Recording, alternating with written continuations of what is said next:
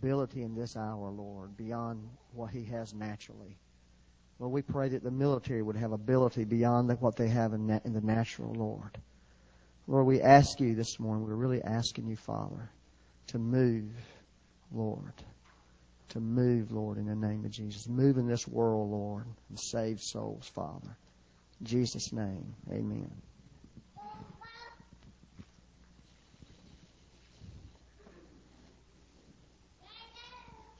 Good morning. Um, uh, for those of you who don't know, I just got back from a couple of weeks. Um, I visited three countries. Uh, we went to Argentina first, then to Paraguay, and then to Chile. And um, it was it was really cool because the Lord did different stuff in each place. It was like being in three different planets. And um, uh, we um, Eric Newman, who's a friend of many of us here, went along as a worship leader and to help pray for people, and it was it was really fun. But um, I want to bring especially greetings from um, uh, Monica and Gustavo Sosa. Many of you, um, about two years ago, we took a team down and helped build, uh, get started on a little building spot uh, for a children's ministry. Um, you, some of you will remember their daughter Karina was here a couple years ago while she was doing a youth with a mission training thing here in the states, and it was real sweet. And and uh, and that little place, we went down there and we poured a floor and put up like a little tin roof structure, and they finished the building now. They've bricked in the walls. They've got the doors and the windows in it. And uh, in July, they had a children's uh, campaign, or what do you call that here? Campaign, a crusade, yeah, something like that. Children's ministry thing in July, and they had over 300 kids come to these special meetings. And Karina and a couple of her friends came up with a new idea on how to do a children's crusade. And they had 300 kids come to this meeting in the little building we helped them start, and they kind of consider us the benefactors of their ministry, which is kind of strange for me. But um, they had 121 kids come to know Jesus in July.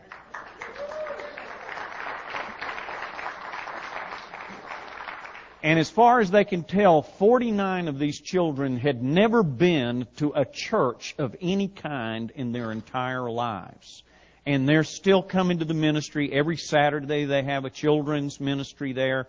And they've got like 300 plus kids every weekend that they're dealing with now. And they just wanted me to send thanks to everybody who was down there on that team and, and help build that. And they were, uh, were really excited about it. And out of that, they've started doing this particular kind of children's crusade in different neighborhoods. They went over to Villa Elba, where uh, George and and Venus sponsor one of the kids from this neighborhood, uh, Christian, to go to a, a private school. They've kind of adopted him, and his life has been totally transformed.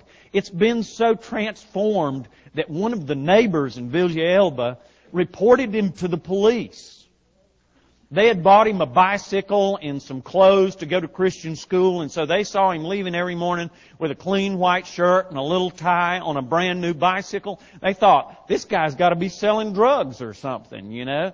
And they, they literally had him arrested because they couldn't believe nobody in this neighborhood is getting blessed like this kid. And so they took him in and, and Freddie and Elvira had to go down and testify. Yeah, there's this couple in the States that have adopted him and they got to testify to the police and the police looked at this kid. He's what, 13 now, I think, or something like that. And, uh, he says, you better study, boy, because nobody gets a chance like this in life. And it was just, and it's just tremendous to see how the Lord's really redeeming his kid. And, and so they send greetings and, and thanks for the help with that uh, neighborhood ministry there. Um, while we were there, they called a prophetic council meeting, and they had uh, eight different pastors come. Some of them rode a bus 10 hours overnight just to get there because they heard we were going to be there. Because over the past 10 or 12 years, um, there have been so many prophetic visions and, and words over this particular region. Some of them I've, I've written down and given to them, and they're all coming to pass. They're all being fulfilled. And so the pastor said, we've got to get all of these guys who've had these different words about this region together in one spot. And they hired a professional video guy, and they came in and they videotaped like eight hours worth of prophetic ministry. You know, to, to, to get a record of the things that the Lord had spoken and how these words have been fulfilled and what impact it's having.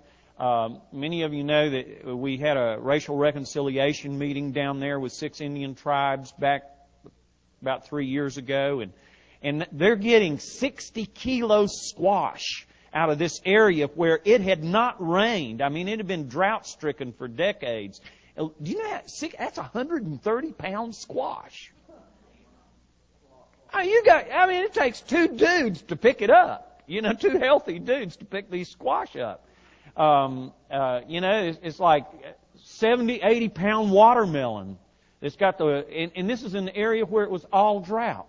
And see, God has changed the region. And so they had this prophetic council and they videotaped eight hours worth of prophetic words that had been given by these different um, pastors. And it was uh, real neat to get to be a part of that. And you know, we preached in several churches while we were there in Argentina. Then we went on to Paraguay, where it's a different deal altogether. You know, it was kind of like a prophetic ministry time in Argentina. Then we went on to, to Paraguay, where uh, we had uh, been part of planting a vineyard church in Paraguay, and um, the the pastor was a gang leader. I mean, he was a, a, a drug addict, gang leader kind of a kid who came into one of the meetings we had there and just during the worship gave his heart to the Lord. And now he's got one more year left in seminary in a, in a Bible school there, Bible college. But yet he's the pastor of the Vineyard Church. It's already turned over into Paraguayan leadership hands. And I mean, the pastor of the church is 25 years old and only known the Lord about five years. So we spent all of our time you know, working through various counseling situations that he was having to deal with and doing leadership training and, and trying to do all that. So we spent about four days doing leadership training with a team of about 12 young Paraguayan leaders. One of these kids that got saved while we were down there named Robert, he is now the number one Christian rap artist in Paraguay and it, and it, it, you know he's out doing concerts two or three weekends a month got his own cd it's just it's flippy you know to me to go back there. It's just really far out. So we were there doing sort of like our parental training kind of thing you know leadership training.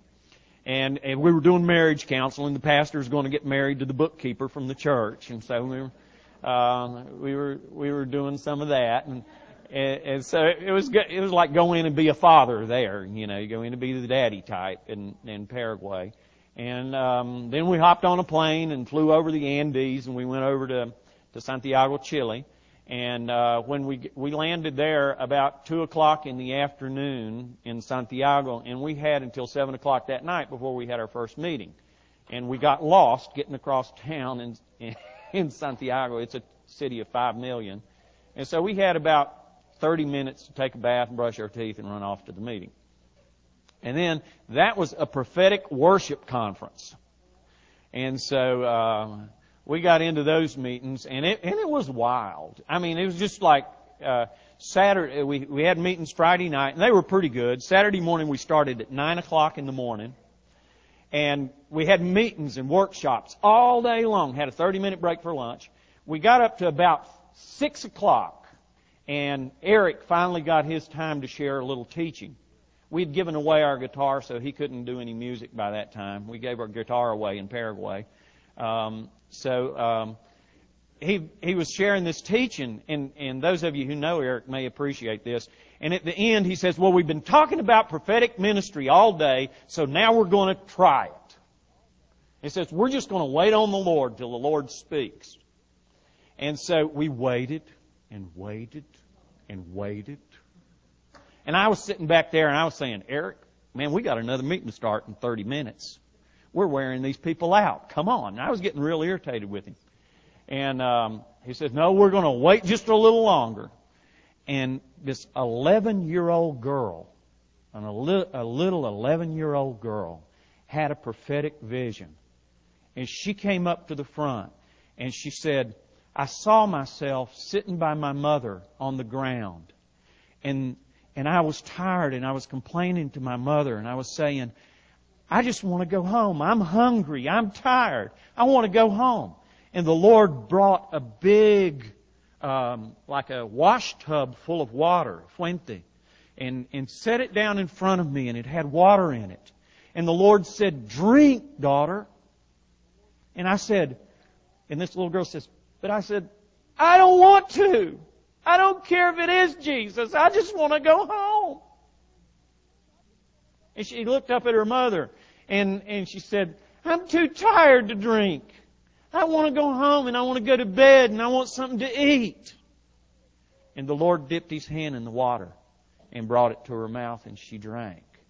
And when she said that out loud in the meeting, I don't know, it was just like the presence of God invaded the room. It just went boom. And I was sitting at the back and I was complaining against Eric. Well, I want to go home. I want something to eat. I'm thirsty. I want to. You're killing us, Eric. We can't wait any longer. And all of a sudden, boom, physically I was renewed. My thirst went away. My hunger went away. And the meeting lasted straight through till about 1230. At 12:30, the local pastor, I mean, I've got it on videotape. I mean, it was scandalous. The dance, and about 12, there was a guy there that looks exactly like Chuck. I, and, and it, it was scandalous. And I, I, I said, anybody who wants to, and at one time I got to preaching during that period of time, and, and I said, anybody who wants the gift of healing needs to come forward right now. And then the Lord gave me this word. He says, Now, when I mentioned the gift of healing, if you immediately felt like crying, that means it's you. Hurry. This guy who is just like Chuck was the first one up. I thought the Lord said three. There was about 20 something came running to the front. This big old guy, just like Chuck, was up there. I just want to see people get healed. it was, it was fun to be in a meeting in Chile with Chuck. But about, but about 1230, we started trying to clean up the debris off of the floor. You know, there were people over here crying, there were people over here laughing, you know, just one of those kind of meetings. But it was fun. It was fun. And I really appreciate everybody's prayers. Uh, it is exhilarating to be sent out and to get to participate in the things that God wants to do for His people in the nations. I tell you, it is a huge privilege, and I just want to thank you guys for um, providing like a home base to operate out of because it is it is so ultimately cool. Um, that's it.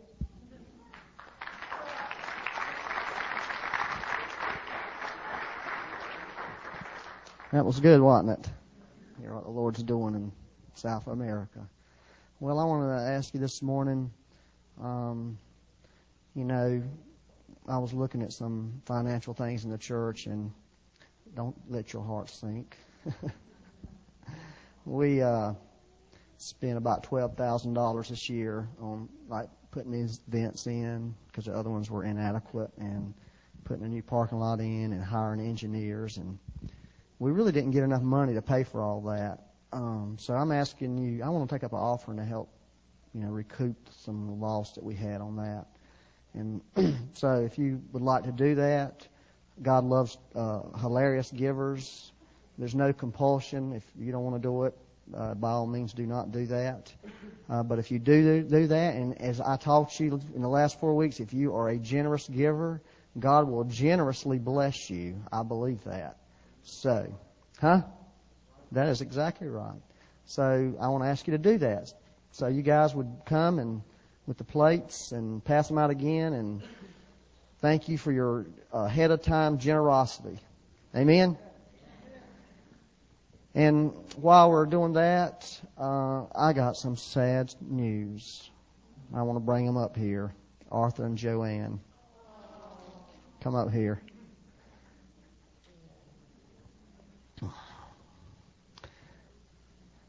This is this is the bad news. they came. Of course, they're from Poland. Isn't that wonderful? Let's give them a hand for being from Poland. I guess sometimes we had a message that said something about entertaining the nations and uh, asking people on a personal level would they be willing to do that. And John and Sue Crowley responded to the Lord that they would be willing to do that. Little did they know that they were going to get a phone call a little later asking them would they be willing to allow a Polish couple to come and live in their home. And that's how they came to our church. And they, I guess that was back in June. You're not crying, are you? that was back in June or July. They came over here and um, they got jobs. Uh, they finally wound up getting their own apartment in somebody's house, and really, uh, they really became a part of this church. I've noticed that in the last month, they really became a part. But the sad thing is, they have to go back to Poland because of their visa situation. Now, I'm believing that the Lord wants to bring them back. Now, everybody wants you back.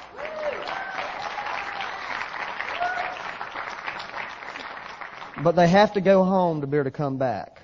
They had to go home and, and get visas. They have a have a they work for a company, and this woman has that I guess runs the company or manages it has went to the bat incredibly for them, saying to the to our government, Sue Meyer, who's sort of a district congressman or something like that, saying they need these people. That her company needs them. They have skills that they need. I mean, she's just bent over backwards to try to get them and they're going to go back and try to gather information that will prove that they have skills that are needed over here. But really, the real reason they're over here, and I believe God wants to bring them back, is not because of their natural skills, which are wonderful, but because of their kingdom of God. And you know, the Lord wants them to be to go home. I think they need to go home and be with their family. That's important to visit with their family, and and they have a call in their life. I think for the nations. I believe they believe that. And they have a call. I think they really have real pastoral callings on their life too, real shepherding calls. God wants to use them. Yeah, yeah, that's a witness. I've seen that. Becky's seen that. Now Chuck's seen it. So, but this is one thing I'm going. I have committed you to something. This church to something to help them get back here. Okay, I've committed you to pray for them. Uh, that the Lord would work it out, and I told them, you know, financially that we we would try to help them come back. Yes. So we want you, we hate for you to go back, but we want to stand with you. And we want to take a chance now to really pray for them. This is their last Sunday. They're going to be leaving Saturday to go home. And so we want to let them know that we really do love them. We really do. And really believe that God divinely brought them to our church. And that we feel like, I feel like, you know, just by observing them, I like to observe people to see, do they really feel here? They really are, are part of this church. I've seen them function and do things that uh, indicate they're not just here visiting, that they are like a piece of this church, a body part that needs to be reconnected. But we can let body parts go to Poland and, you know. So let's, I wanted the 20 something for y'all guys to come up and that was the group they've been real involved with. But I want to give other people a chance just to come and lay hands on them and bless them and I'm going to just pray a, sort of a general prayer and then just let people just pray over you and love on you. Father, we thank you for Arthur and Joanne. Lord, I thank you that you brought them here. Lord, and we've got to get to know them. Lord, we don't want them to go back. We really don't, but we're going to let them go back, Lord. We're going to release them to go. We believe you're in all this visa stuff. We believe you're over every government. Lord, we believe they need to go home and, and be with their family over the next couple months, Lord, and, and and tend to their families and, and minister to their families also. But we're say, saying in faith today, Lord, we want them to come back.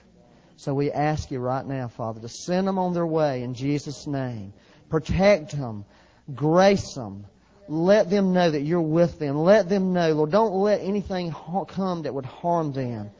Not one thing. And we are asking you that they would go home, able to get all their administrative papers in order, and they would be able to come back, Lord soon, Lord. And we bless them today in the name of Jesus. We love them, Lord. We, we really do. We feel so connected to them, Lord, and so much a part of them, Lord.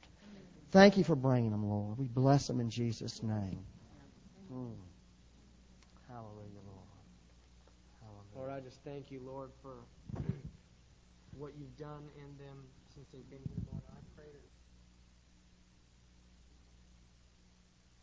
We want them. That's a good word.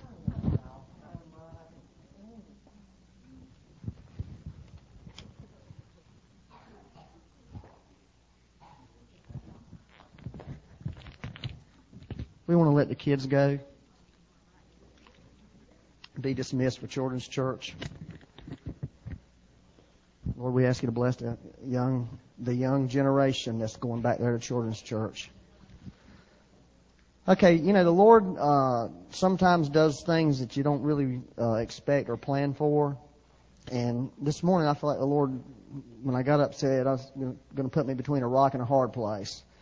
And uh, I presume the rock being the Lord, right? Jesus is our rock. The hard place is people's expectations. Um, but I concluded I would rather follow the Lord than commit myself into the hands of man. So I, when I got here, I felt like the Lord gave me a little bit more clarity on what that means. Um, I want to read a couple of things and say a couple of things to you this morning. Um, this is what, what I was planning on doing. But that's okay. I want you to turn to Luke 17. You know, and really your body is telling you it's a quarter to one. But it's not true. Because you got an extra hour of sleep last night. This is uh, two things in here. Jesus is, uh, I'm just going to tell you the title of my Bible is over Luke 17, over the first four verses. It's called Jesus Warns of Offenses. Jesus warns of offenses. I want to talk about being offended and division. Okay? And I just believe God has something very specific He wants to say to us this morning. Uh, verse 1 Then He said to the disciples, So if you, if you know the Lord as Savior, then you as a disciple. You, you know? So He's talking to you this morning. He said, It is impossible that no offenses should come, but woe to him through whom they do come. Number one, expect to get offended. Expect people to do things that are going to offend you. Okay? That's what Jesus just said. It's flat impossible. Uh, and then he sort of admonishes those who are of, of offensive nature. In other words, if you go around offending people all the time, the Lord might want to have a, a conference call with you. Okay? Because he goes on and says, It would be better for him if a millstone were hung around his neck and he were thrown into the sea than that he should offend one of these little ones. Uh, take heed to yourself if your then he sort of switches gears here. So take heed to yourselves if your brother sins against you, rebuke him. Okay? In other words, if, if somebody commits a sin against you, you need to you need to challenge him about it and admonish him about sinning. That's always in order to admonish somebody when they sin. When they sin personally against you, the Lord gives you permission to admonish them in love, of course. And if he sins against you, and if he repents, forgive him. So you got to forgive also. You can't just do the first part. A lot of people stop at the first part. They do half the story, half the truth, and it doesn't work like that. He says, um, if he if he if he repents, forgive him. And if he sins against you seven times in a day, and seven times in a day returns to you saying, I repent, you shall forgive him. That's what the Lord said. If he does, if you're wrong seven times in one day, same guy come and seven times he comes to you, you have to forgive him. That's what the Bible teaches. You really have to. You have no choice. Let me tell you this morning. This is not an option for Christianity. If you think it's an option, you're really in big. You're going to get a major uh, conference call from the Lord. But here's the problem. We're like the disciples. Because it goes on in verse 5. And the apostles said, Lord, increase our faith. I mean, it's going to take a lot of faith to pull off that kind of lifestyle. That's what they were saying. We need help to do this. So the Lord says, if you have faith as a mustard seed, you can say to this mulberry tree, be pulled up by the roots and be planted in the sea, and it would obey you. And which of you having a servant plowing or tending sheep will say to him when he comes in from the field, Come at once and sit down to eat.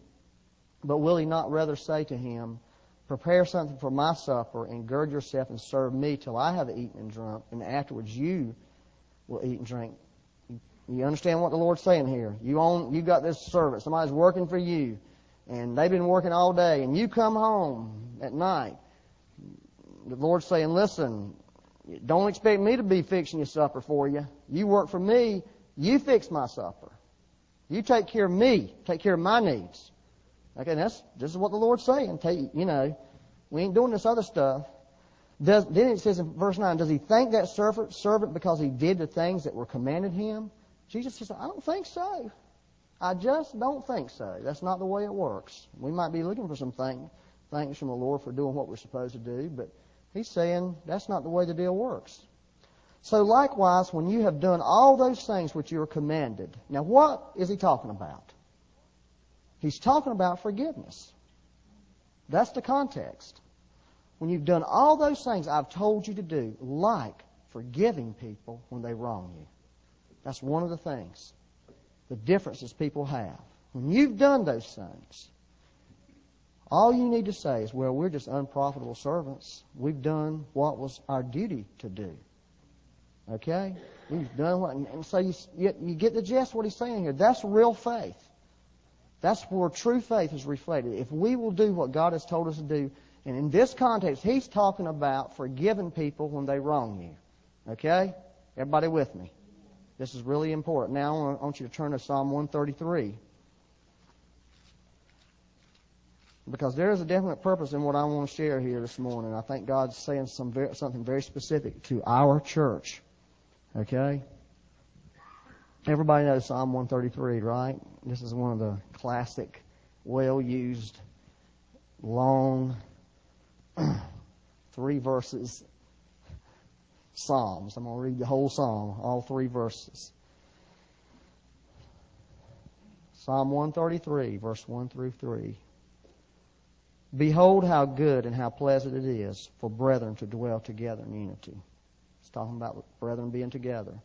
Then he describes what it's like. It's like the precious oil upon the head, running down on the beard, the beard of Aaron, running down on the edge of his garment.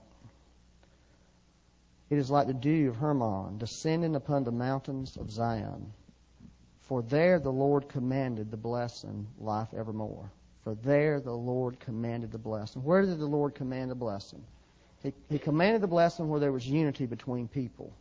He commanded the blessing where there's not division between uh, brethren and sisters, between Christians. That's where God commands a blessing. In other words, um, if we really want to have true blessing of the Lord, where God commands it, and if God commands something, I think it's going to probably happen, don't you? You know, I mean, we can command stuff all day, but when He says something, I promise you, it's going to happen. So He commands a blessing there where there is uh, unity between the people of God, where people can live together and live their lives together in unity, and where there's not this division, where there's not uh, insult, where there's not injury in people's hearts towards one another. Okay? Um, and he says that the command blessing is life evermore. In other words, there's life there. Have you ever gone to a place that was just dead? Okay? There's some places that are just flat dead. I mean, you can go to some church and they're dead as a hammer. Okay? And it's because I believe there's not a commanded blessing there. The Lord hasn't released that blessing. Because you see, God's the one who gives life. We don't have life to give, He has life to give. But God does not give life where there's separation. God does not give life where there's division. Okay? He just doesn't do it. That's not the way the deal works with God. Now turn over to um, Ephesians 4. Are y'all with me? Everybody happy? You should be happy this morning. Ephesians 4. I'm going to read verse 1 through 6. And of course, Ephesians 4 follows uh, Ephesians 1, 2, and 3. And if you know the book of Ephesians, it's a pretty powerful book. And this is sort of a Paul kind of, after he said all these wonderful things, he says in verse in chapter four, verse one, I therefore, the prisoner of the Lord, beseech you. Um, Exhort, encourage is what beseech means. I exhort you, I encourage you to walk worthy of the calling with which you were called. Okay? And then, then he tells us how to walk worthy of our calling. He describes it in much detail. He says, with all lowliness and gentleness, with all lowliness and gentleness, with long suffering